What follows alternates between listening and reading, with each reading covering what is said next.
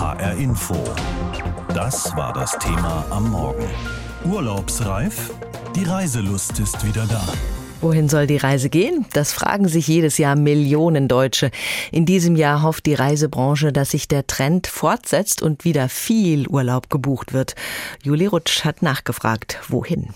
Wahrscheinlich geht es wieder dahin, wo wir immer hinfahren. Nach Kolberg an der Ostsee.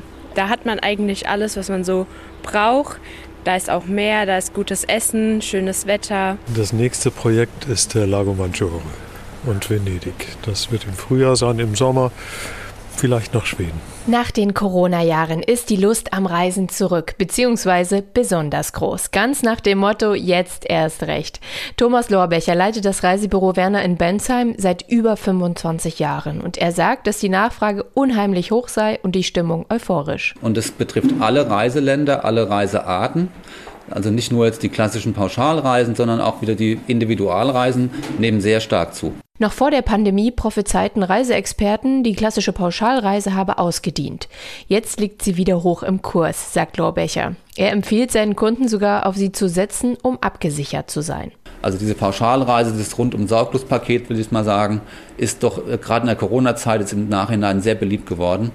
Alle haben gesagt, Pauschalreise ist jetzt eigentlich, fällt komplett weg irgendwann, weil alle Kunden individual verreisen möchten. Das hat sich schon wieder stark verändert zur Pauschalreise hin. Während Corona galt Deutschland als das Reiseziel schlechthin. Noch mehr als vor Corona eh schon. Doch das geht wieder leicht zurück, sagt Lorbecher. Wir haben wirklich so in den klassischen Gebieten wie Spanien, wie Türkei, Ägypten läuft wieder sehr, sehr gut.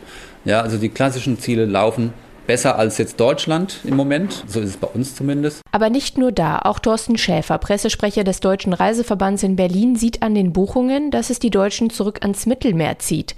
Dort vor allem auch nach Italien, Griechenland und Kroatien. Und die Fernreisen nehmen wieder verstärkt zu, sagt Schäfer. Die Fernreiseziele sind auch im Sommer gut gebucht und gefragt, wie etwa die Malediven oder die Dominikanische Republik, die gehören dazu, Mexiko und auch die Kreuzfahrten werden wieder stärker gebucht.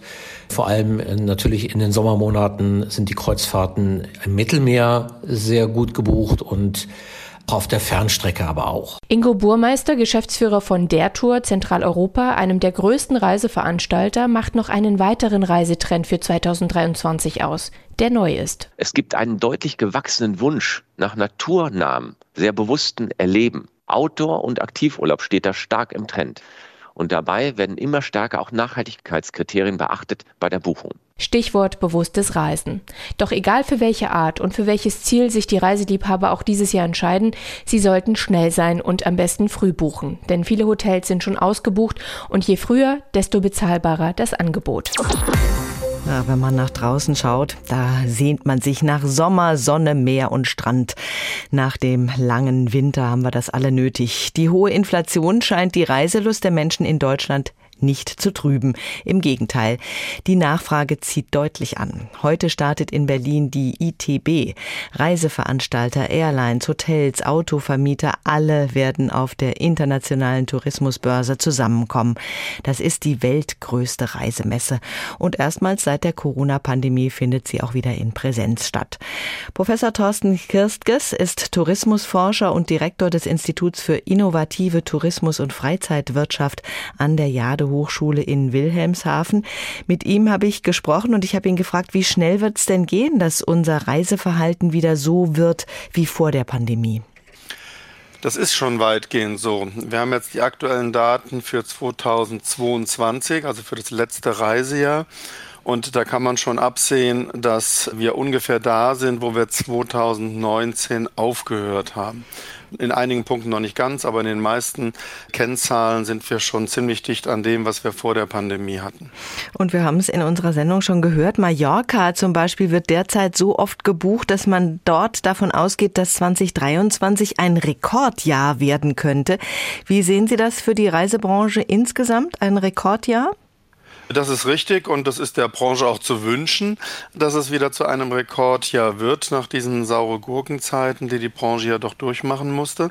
Also ich bin fest davon überzeugt, dass 2023 sollte es nicht noch zu irgendwelchen wieder externen Ereignissen kommen, die das Reisen dann behindern würden, dass das Jahr 2023 tatsächlich wieder ein sehr gutes Reisejahr für die Branche wird, aber auch für die Urlauber natürlich, die wieder weitgehend frei überall hinreisen können. Die Reiselust Lust ist da, aber man könnte ja denken, dass die Preissteigerungen den meisten doch ein bisschen die Reiselust vergällen. Warum ist die Reiselaune der Deutschen trotz Inflation auf einem derart hohen Niveau? Ist richtig, die gestiegenen Preise auch im Tourismusbereich, aber auch in anderen Lebensbereichen sorgen natürlich dafür, dass das Budget ein bisschen angespannt ist. Gleichwohl haben wir natürlich nach zwei, drei Jahren pandemiebedingten Einschränkungen einen enormen Nachholbedarf. Das Geld ist da ein Stück weit auch da. Man muss stark unterscheiden zwischen Haushalten, die ein eher geringes Haushaltseinkommen haben, also so eine grobe Orientierung 2000 bis 2500 Euro netto und solchen, die eben da drüber liegen. Da gibt es eben doch sehr viele, die da drüber liegen in Deutschland. Beide Haushaltstypen geben relativ viel Geld aus für Urlaubsreisen, so zwischen 8 und 10 Prozent des Nettohaushaltseinkommens pro Jahr wird für Urlaubsreisen ausgegeben. Das ist eine mhm. Menge. Mhm. Bei den Geringverdienern ist es sogar prozentual noch ein bisschen mehr. Klar, die müssen sozusagen mit weniger Geld sich ihren Urlaub dann äh, ersparen und äh, den Urlaub dann durchführen.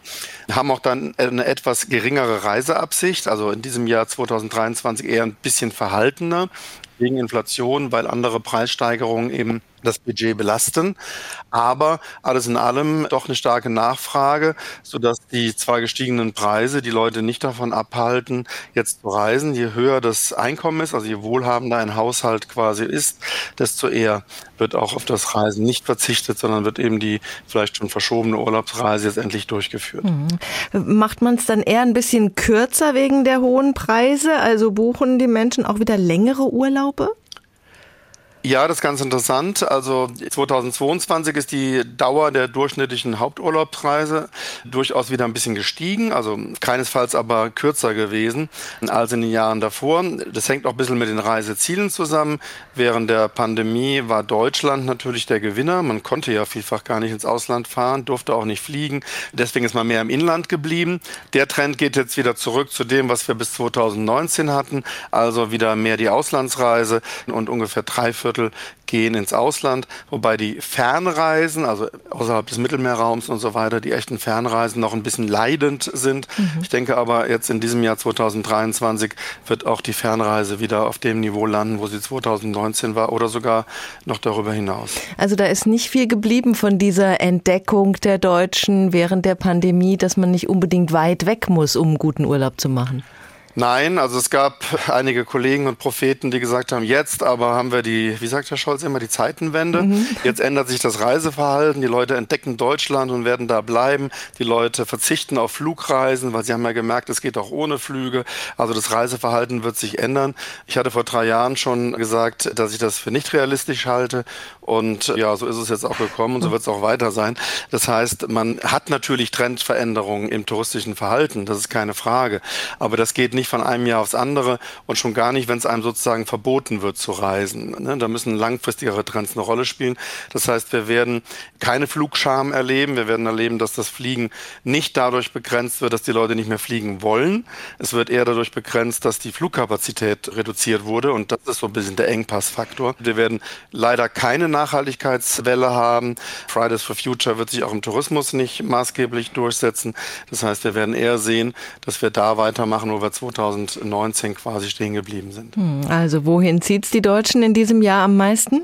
Im Inland halt die typischen Küstenregionen, Mecklenburg-Vorpommern natürlich, Ostsee, Nordseeregion, Bayern ne, im Inland mhm. und im Ausland sind es eben auch die Klassiker wie Spanien ganz vorne, Italien und dann kommen viele andere wie Griechenland, Frankreich und so weiter und auch die skandinavischen Länder. Also da wird sich nicht maßgeblich viel verändern.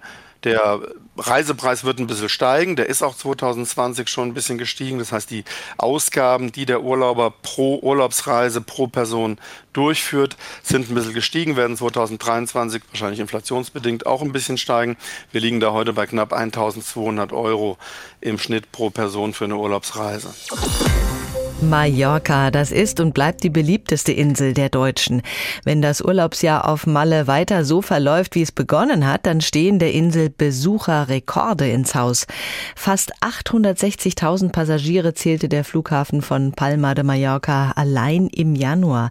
Das waren mehr als selbst im Januar 2019, dem letzten Jahr vor Beginn der Corona-Pandemie. Billiger wird das Urlaubsvergnügen auf Mallorca allerdings nicht. Im Gegenteil. Im Moment ist es noch relativ ruhig in den Touristenorten auf Mallorca. Manche Hotels sind noch zu, andere haben gerade erst aufgemacht. Es liegen keine Reservierungshandtücher auf den Liegen am Pool, denn frisch ist es auch noch.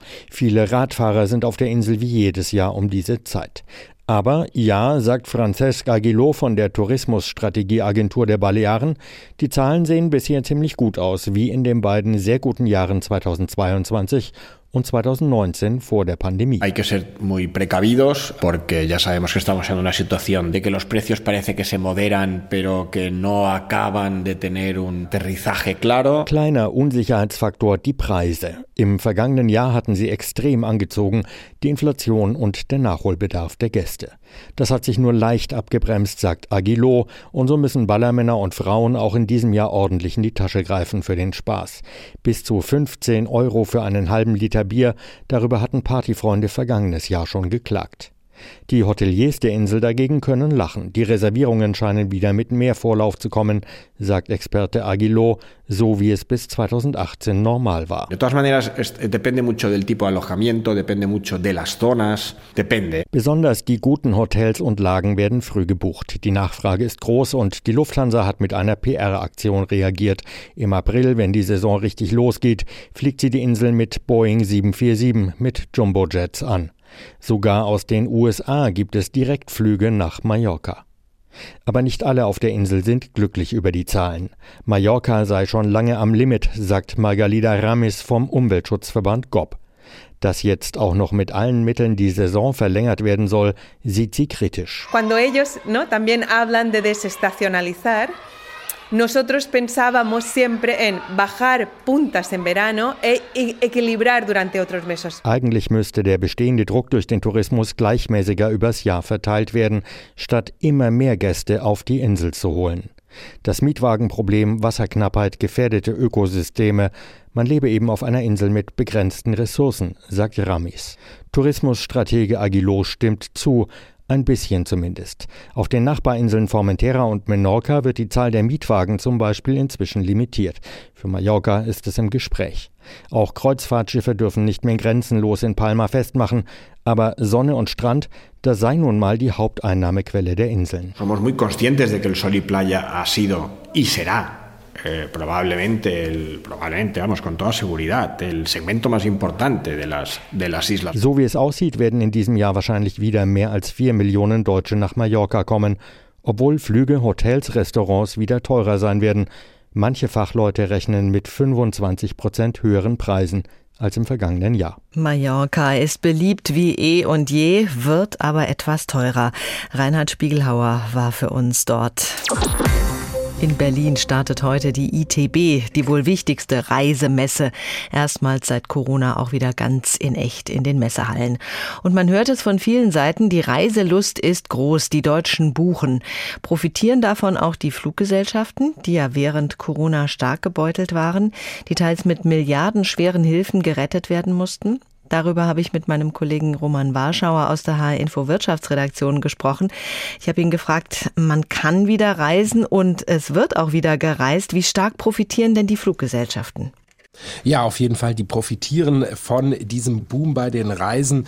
Zum Beispiel im Februar, da gab es bei einigen Reiseanbietern Buchungen, die über dem Vorkrisenniveau lagen. Und während eigentlich alle Destinationen gewonnen haben, hat Deutschland eher etwas verloren gegenüber den Vorjahren. Heißt einfach, die Leute wollen wieder weiter verreisen und das geschieht dann eben meistens mit dem Flugzeug. Dementsprechend sind auch die Buchungseingänge bei den Fluggesellschaften sehr, sehr gut für das Ostergeschäft, für das Sommergeschäft. Das ist das eine. Und das andere ist, das hat zum Beispiel die Lufthansa jetzt immer wieder betont, auch zuletzt bei ihrer Bilanz in der vergangenen Woche, dass die Leute wieder teurere Flüge buchen. Also nicht mehr unbedingt nur die einfachste Holzklasse, sondern viele offenbar äh, dazu bereit sind, Geld auszugeben für bessere Sitze, für mehr Platz und dementsprechend verdienen da die Fluggesellschaften wie die Lufthansa eben auch entsprechend mehr Geld. Das Einzige, was wo noch so ein bisschen Zurückhaltung gibt, das ist bei den Geschäftsreisenden, aber auch die kommen schneller zurück, als man das ursprünglich in der Krise mal erwartet hatte. Also es läuft wieder sehr viel runder bei den Fluggesellschaften. Mhm. Klimakrise und Flugreisen, das passt nicht wirklich gut zusammen. Ist da doch vielleicht spürbar, dass die Menschen lieber auf umweltfreundlichere Alternativen umsteigen? Also mal abgesehen von Klimaaktivisten, die nach Bali reisen.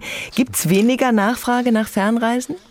Es gibt sicherlich den einen oder anderen, der sagt, deswegen werde ich keine Fernreise mehr machen oder Leute, die zumindest da wirklich Bauchschmerzen mit haben. Aber ich sehe momentan in den Zahlen keine Hinweise darauf, dass es wirklich eine groß angelegte Flugscham gibt, gerade bei den Fernreisen. Nein, auch die boomen.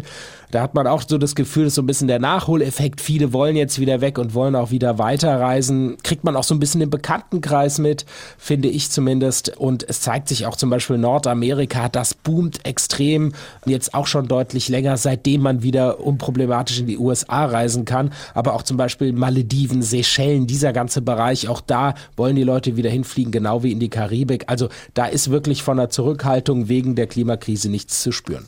Wie groß waren eigentlich die Verluste? Verluste der Fluggesellschaften während der Corona-Zeiten und was sagen die inzwischen, wie lange es dauern wird, bis das wieder ausgeglichen werden kann? Ja, die Verluste waren wirklich sehr, sehr hoch. Also wenn man sich mal überlegt, wir schauen auf die Lufthansa, hat 2020 6 Milliarden Euro Verlust gemacht, 2021 auch noch 2 Milliarden Euro Verlust. Dafür haben sie es aber jetzt geschafft, in die Gewinnzone zu kommen. 1,5 Milliarden im Plus in 2022.